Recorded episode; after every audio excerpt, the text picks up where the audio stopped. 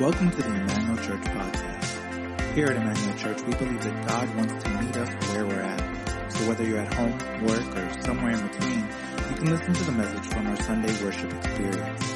We would love for you to stay connected with us by visiting our website at myemmanuelchurch.com or at any social media platform at My Emmanuel Church. We hope you enjoy this message.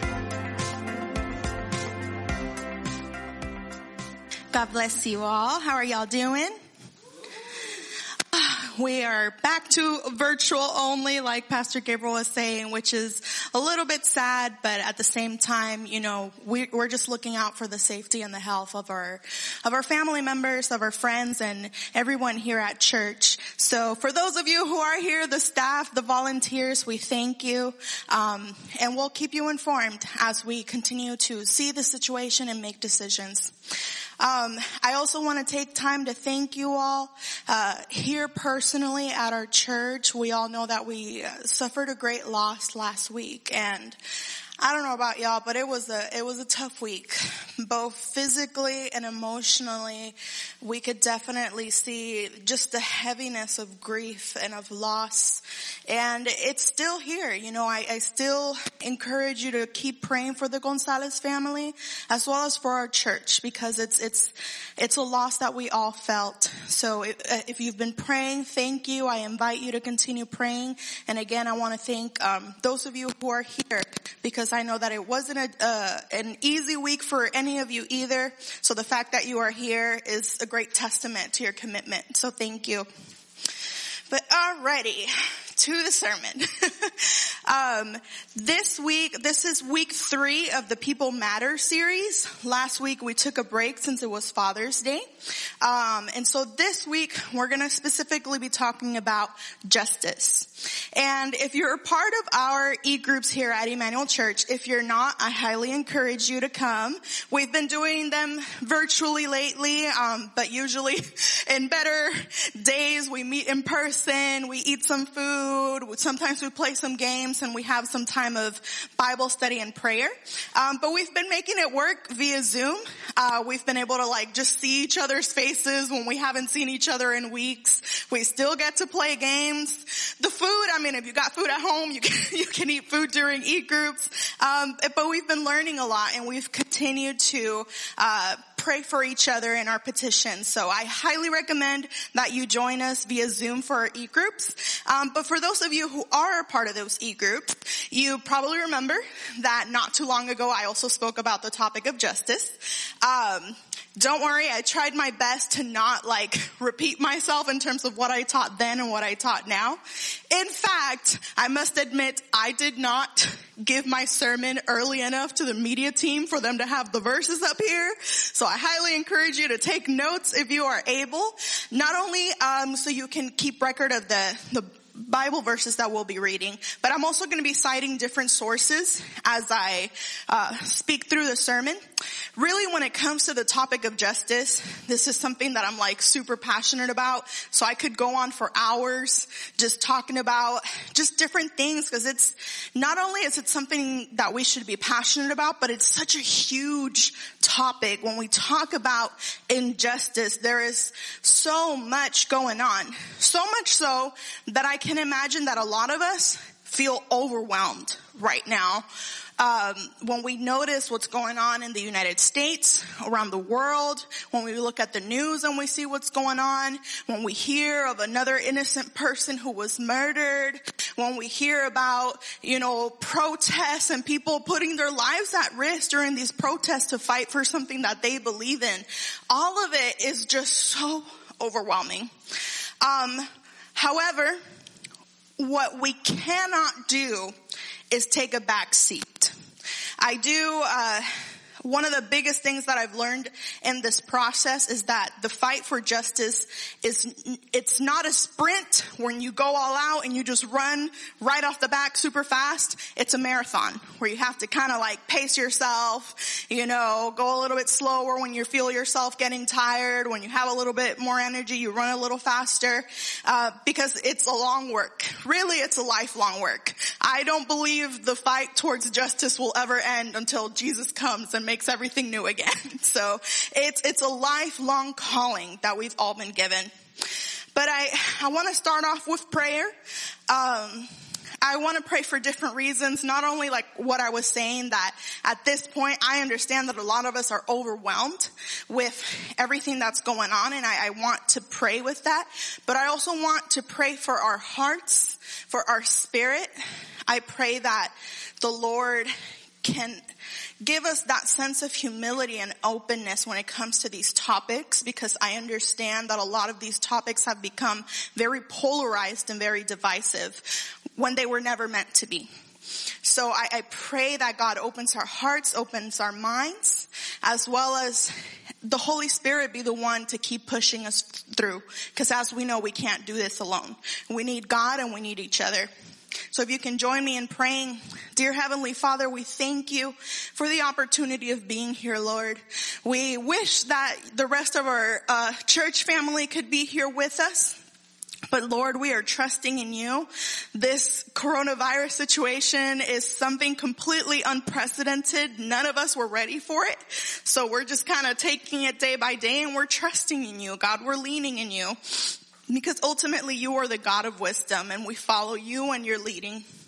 But we pray, God, for that day that we can come together again without fear of sickness, of uh, getting contagious, nothing, God. That day, Lord, that we can come back and just worship you freely and without fear. God, I also want to pray for this sermon that we're going to be learning today, this topic of justice. I pray, Holy Spirit, that it may be you speaking through me, God. And Holy Spirit, I pray that you just move in our hearts, God.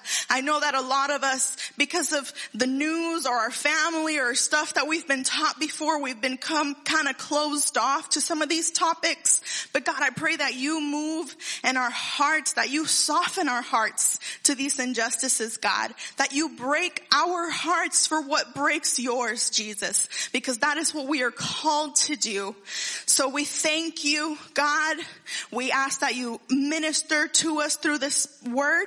In Jesus' name, amen. Alrighty.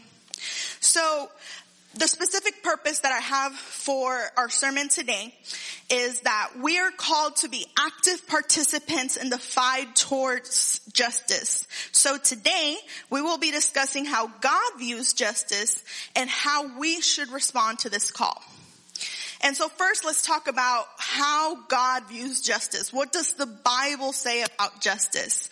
And there are so many verses in the Bible that talk about justice and righteousness. So I've just kind of picked a few that I felt kind of really uh, encompassed it all well. One of the, the first ones is in Psalms 146 verses 7 through 9. Psalms 146 verses 7 through 9. And I'm going to be reading um, from the NRSV version. I've been kind of looking through different Bible versions, so this one's one of the newest ones that I've been studying from. But alrighty, Psalms 146, 7 through 9, it says, Who executes justice for the oppressed? Who gives food to the hungry? The Lord sets prisoners free. The Lord opens the eyes of the blind. The Lord lifts those who are bowed down. The Lord loves the righteous. The Lord watches over the strangers, meaning the immigrants. He upholds the orphan and the widow, but the way of the wicked he brings to ruin. Amen. And so we're going to talk about different words in this scripture and really what it meant in the original Hebrew. So uh, right there at the end it talks about how the way of the wicked he brings to ruin. So what what does wicked mean? In the original Hebrew, the word is rasha. And by the way, one of the first resources that I want to point out is the Bible Project. A lot of what I learned, uh, what, what I'm going to be saying here comes from their uh, justice video on YouTube. Um, so the Hebrew word rasha, it means guilty or in the wrong. It refers to someone who mistreats another human, ignoring their dignity as the image of God. And I know that in week one we talked about the image of God, but just to kind of refresh your memories on what that means. In Genesis, we are set apart from the rest of creation as the image of God or the imago Dei. We are called to honor the image of God in everyone. This principle, this is the principle behind the biblical view of justice. That all human beings are equal before God and have the right to be treated with dignity and fairness, no matter who they are. There is no such thing as a disposable human being. There has never been a human being who was not created by God and in God's image. The image of God is in all of us and that should compel us to love and seek justice for all. Jeremiah chapter 22 verse 3, again in the NRSV version, it says, Thus says the Lord, act with justice and righteousness and deliver from the hand of the oppressor anyone who has been robbed and do not wrong or violent, do not do wrong or violence to the alien, again meaning the immigrants and refugees, the orphan and the widow or shed innocent blood in this place. Another verse, Psalm 103 verse 6 says, the Lord works righteousness, does justice for all who are oppressed.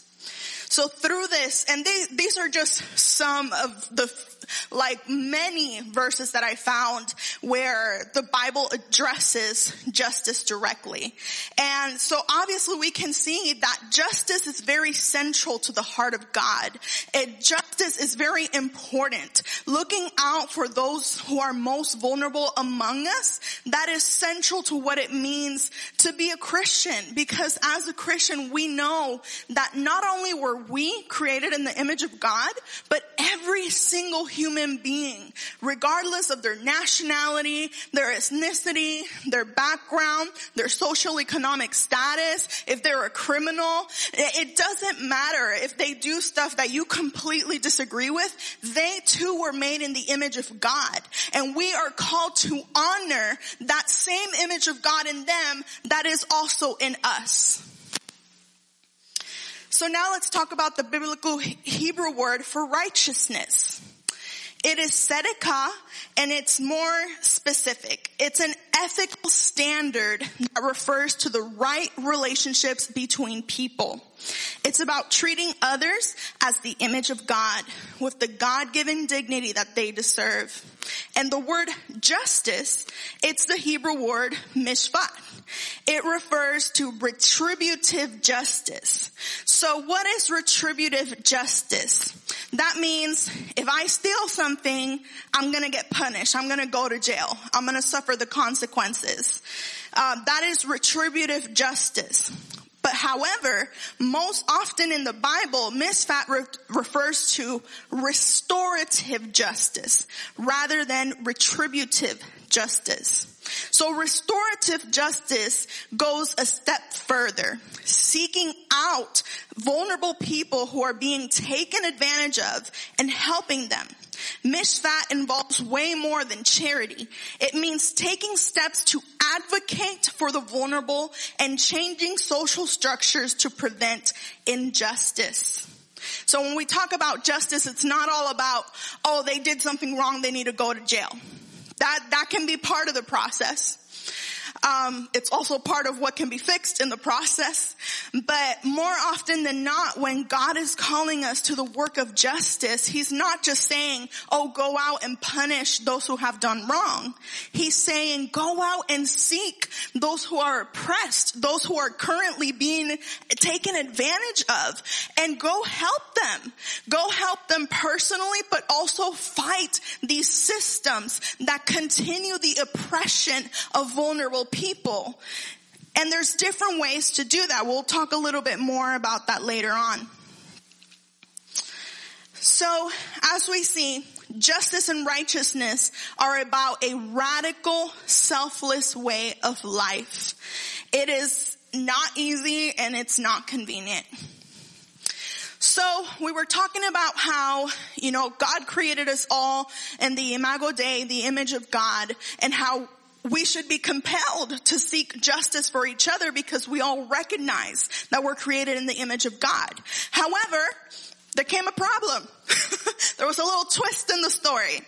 And it also happened in Genesis in the Garden of Eden. And that is when Adam and Eve chose to live a life in which humanity gets to divide between, decide between good and evil instead of living by God's definition of good and evil.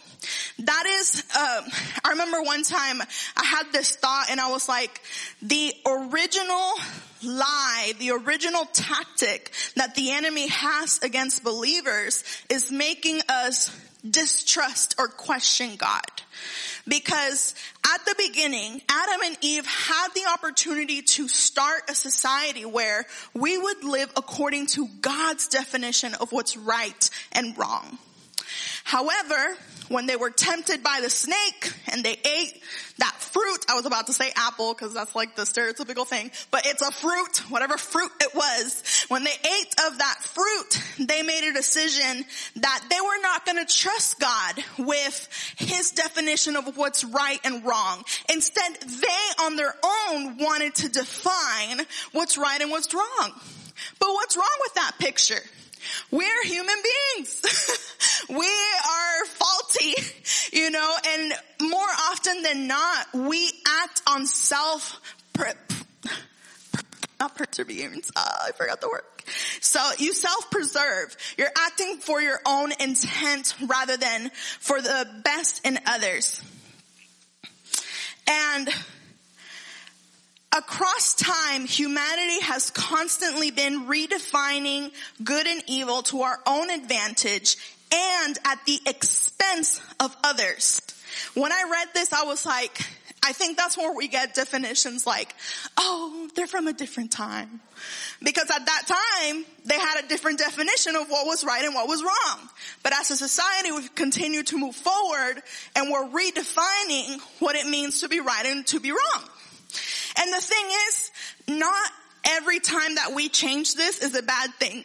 In fact, there's a lot of there's a lot of positive growth that us as a society have come to. You know, when it comes to different things, you know, big one, slavery. You know, most of us in the modern day world, we see slavery for what it was and it's an evil. It was never supposed to happen. It was a corruption. So the fact that we've gotten to that place is very positive. However, the other side of the coin is that at the same time we make progress, we also take steps back. And we also continue to act in that selfish way where we're just doing things for our own own advantage instead of to, uh, to protect others. Self-preservation, that's the word I was looking for. so, so yes, like we were talking about, you know, these things that people make excuses for, they were never right and we shouldn't get defensive or make excuses for it. Sin is sin and it needs to be called out and repented of for the journey towards justice to continue. Humanity lives by self-preservation and taking advantage of the most vulnerable among us. That's why in James chapter 1 verse 27, we learn that religion that is pure and undefiled before God, Father, is this to care for the orphans and widows in their distress and to keep oneself unstained by the world. So alrighty, we've just talked about how God sees justice, what the Bible tells us about justice, and now we're going to discuss how should we respond to that call, that God-given call of justice. So like I was saying earlier, the work of justice is not a sprint, it's a marathon. It's long and it takes a lot of perseverance. There are so many different areas that need work. The reality is that the fight towards justice will last until the day that Jesus comes again and makes all things new. But until then, we're called to continue the work of seeking justice for the oppressed. We have to resist the temptation to do nothing. God created us all with a purpose and he put us on earth at this specific time on purpose. I know that a lot of us, you know, people talk about like, I was born in the wrong decade. I wish I was here. I wish I was there. honestly, they really don't think about all of the historical context of what they're talking about when they say those things, but that's a whole different conversation. But no, you were not born in the wrong decade. You were born when you were born on purpose. You were born where you were born on purpose. God created us all with a purpose on purpose. So, we have to seek God as we discover our talents and our passions. And we need to use these gifts to serve and to continue the work of justice. Proverbs 31, 8 through 9 says, Speak out on behalf of the voiceless and for the rights of all who are vulnerable. Speak out in order to judge with righteousness and to defend the needy and the poor. Mark 12, 30 to 31 also says, you shall love the Lord with your God, with all your heart, with all your soul, and with all your mind, and with all your strength. The second is this, you shall love your neighbor as yourself. There is no other commandment greater than these. So these, this is what Jesus himself said is central to the law, to the word of God. To love God and to love others as ourselves. What does that mean to love others as ourselves? In week two of the series, Pastor Gabriel spoke about the Good Samaritan and that parable that Jesus shared. So we are called to love our neighbors as we love ourselves. That means fighting for the same dignity and justice for others as we want for ourselves. That is why the Samaritan was a great example of a good neighbor in Jesus' parable the Samaritan helped the traveler who was attacked and mugged because regardless of all the potential consequences that helping the traveler could bring, the Samaritan knew that he needed to honor the same image of God that is in him as was in the traveler. Even though the Jewish people of those time probably thought, no, you're not created in the image of God, we are that that's called racism. that's why racism is as old as time. But again, we must continue to fight against it. Matthew 7:12 says, "Therefore you should treat people in the same way that you want people to treat you. This is the law and the prophets." We know this as the golden rule. it's sometimes in some versions of the Bible, it's also like known as the golden rule, but I feel like it's something that has like trespassed beyond like just the Christian circle. Like there's many philosophers that, you know, they say the same basic thing of we need to treat others as we would wish to be treated. That is justice right there. That is righteousness. So some people, they actively perpetrate injustice. Others receive benefits or privileges, another buzzword, from the unjust social structures they take for granted. And sadly, history has shown that when the oppressed gain power, they often become the oppressors themselves. Not only has history showed this, but the Bible also showed this uh, God called Abraham to start a family uh, that would be the definition of people who lived according to God's standards. They were the ones who were going to seek justice and righteousness. And they ended up being enslaved in Egypt. And so what did God do? God um, judged Egypt as wicked because they had been holding his people under these horrible oppressive conditions. And so God freed the Israelites and of course they had that whole thing where they had to be in the desert for 40 years trying to find their way for a bunch of other problems. But even finally when they made it to that land, another problem happened. The Israelites themselves, who had been rescued from Egypt, from being oppressed, started oppressing others. So that is like the irony of us being human beings and defining good and evil for ourselves.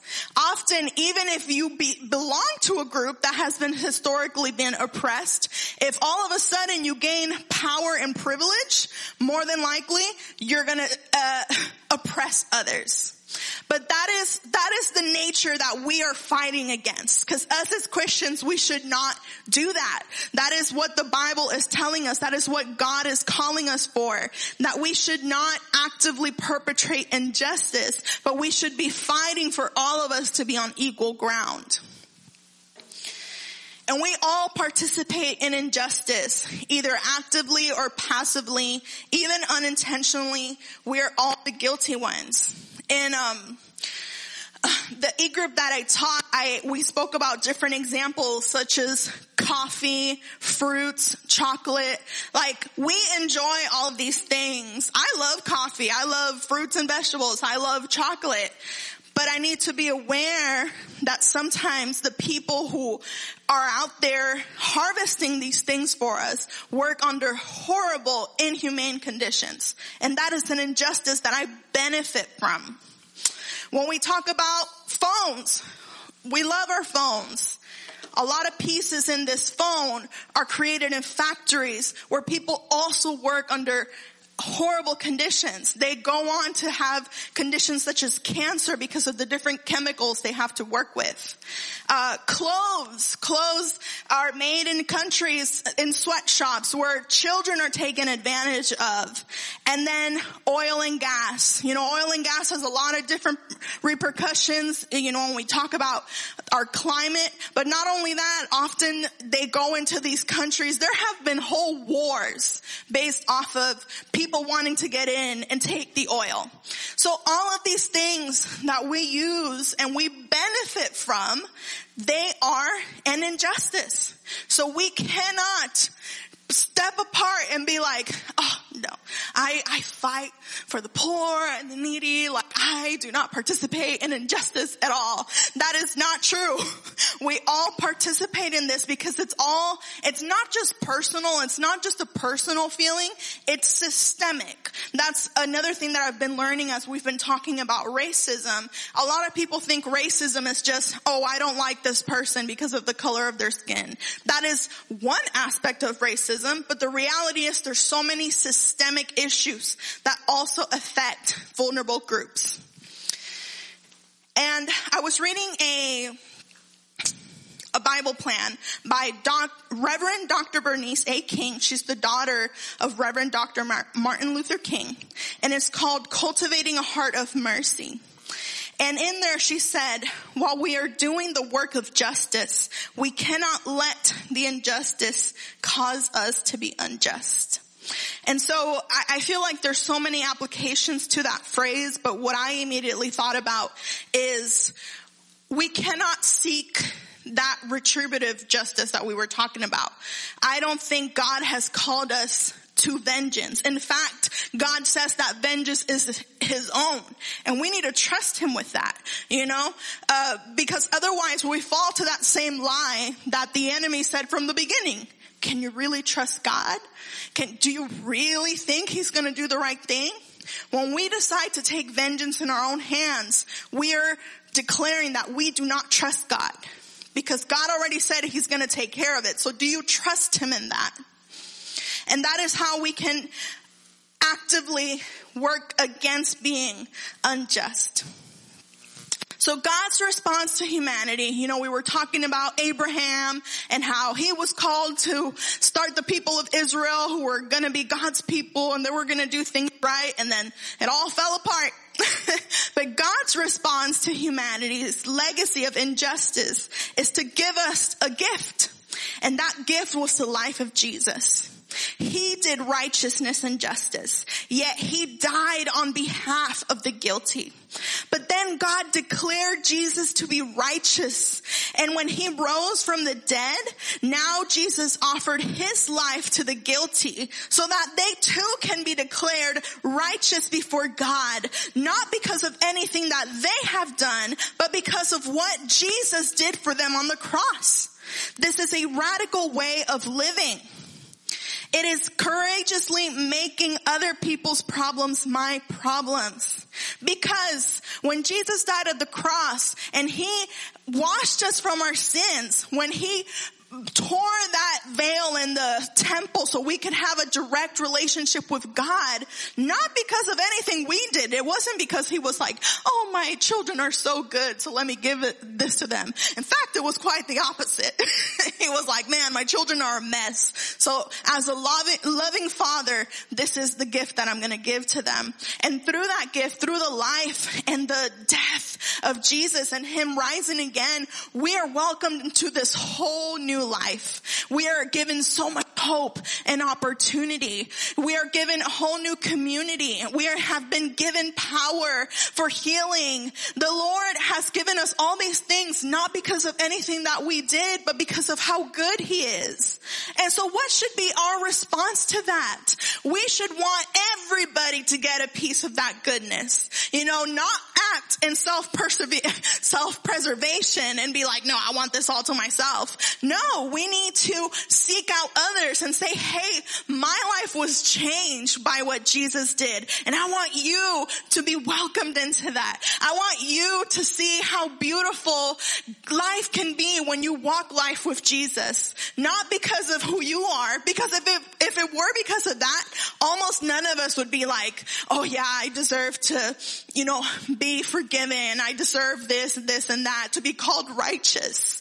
You know, it's because of Jesus. It's because of his blood that we can be called righteous and that we then seek others so they can be welcomed into that righteousness.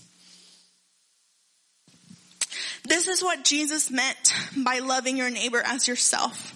It's about a lifetime commitment fueled by the words of the ancient prophet Micah in Micah 6 8. He has shown you, O mortal, what is good.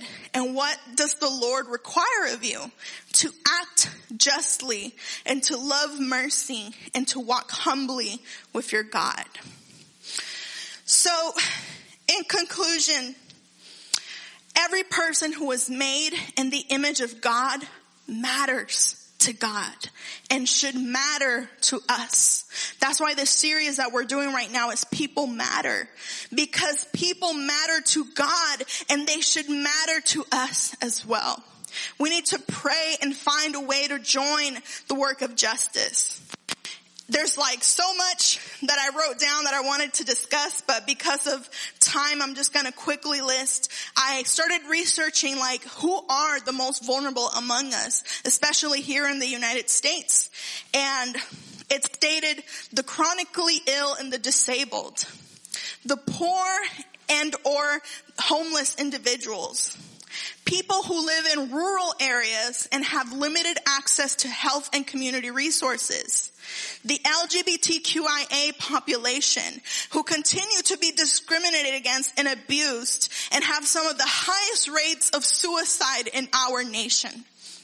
Disadvantaged young and older people such as orphans, such as widows, such as the elderly who may not have health insurance or who maybe they have just been left in a home and nobody's there uh, to take care of them and to love them properly the prisoners. I, I, highly recommend if you haven't seen a documentary on Netflix called The 13th, highly recommend that you take the time to watch it. It goes so in depth in terms of the problems of our, our criminal system, but just know that per capita, we have the highest rates of incarceration in the world in what we call the land of the free. It doesn't make sense. We, uh, other who are vulnerable among us are immigrants and refugees. It is disgusting what's going on in the border. I, sometimes I kind of hold back from saying things because I'm like, oh, I don't want to get political. I don't want to offend anyone. I don't care. It is disgusting what those people are living through. It is completely unjust. We would never allow that even for our pets. If I saw my dog in those conditions, I would raise fire. I would like, no, you are not letting my dog live in those conditions. So why would I not fight for a whole family, for children who are living in these disgusting uh, camps? We need to fight for their rights. They are the vulnerable among us. Of course, our minority communities, black people, Latino people, our indigenous people groups that historically have been so discriminated against that the, Un- the United States has actively tried to get rid of. Again, there's so much more, but I, I don't have time. I also recommend a YouTube video called Systemic Racism Explained. And we need to support systemic changes that create a more equal opportunity for everyone. This includes the criminal justice system, voting rights, uh, economic status and injustices in that. And systemic problems require a systemic solution. It's not all about personal feelings and biases as we addressed earlier. But I do encourage you to start by addressing your own prejudices and biases because we have them. As much as we want to say, no, I would never look differently on someone because of where they came from or the color of their skin, we have them. This is something that has been ingrained in us through media, through society, through our families. So it's something that we need to become aware of. It's, it's not to shame you or to guilt you, but it's step one in solving the problem is admitting that there's a problem. So I encourage you to do that. And finally, I'll, I'll, end with this verse and then I'll say a little prayer and have Pastor Gabriel come up.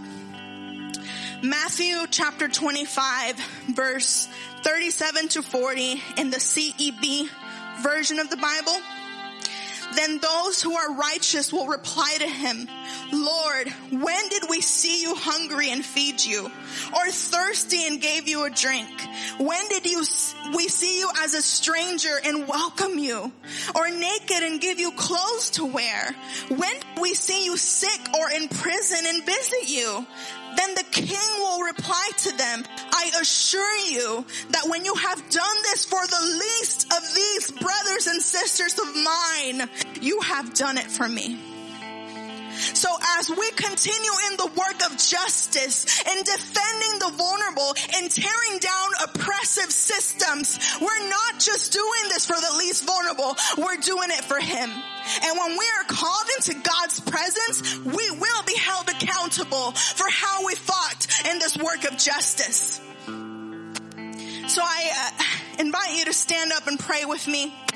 It, will be a, a short and simple prayer, but just to kind of continue on how calling the Holy Spirit to help us and how would he have us play a role in this?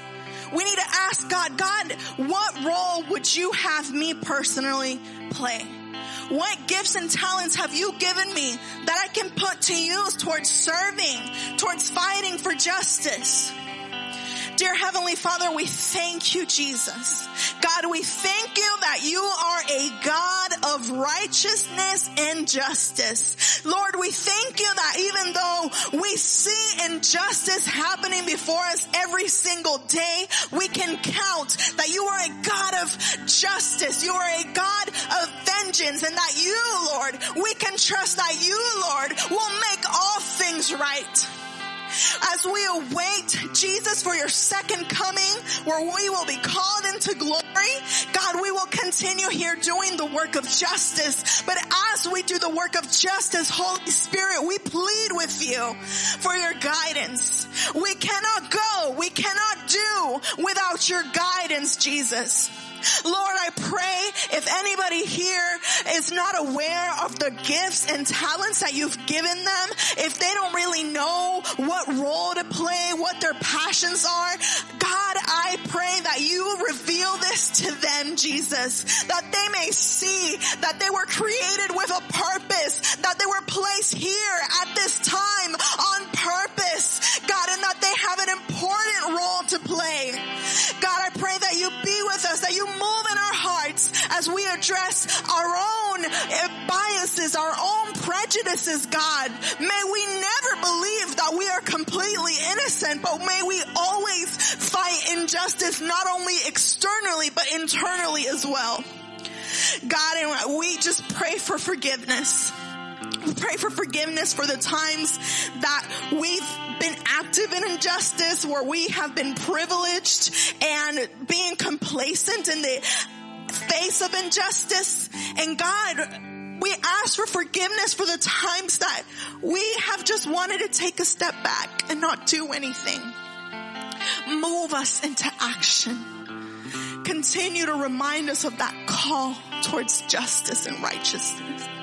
We love you and we thank you. In Jesus' name, amen. We hope you enjoyed the message today, and we would love to hear the story about how God is using this ministry to change your life.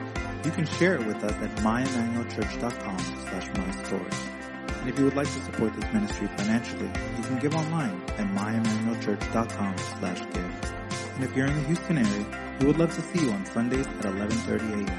Have a blessed week.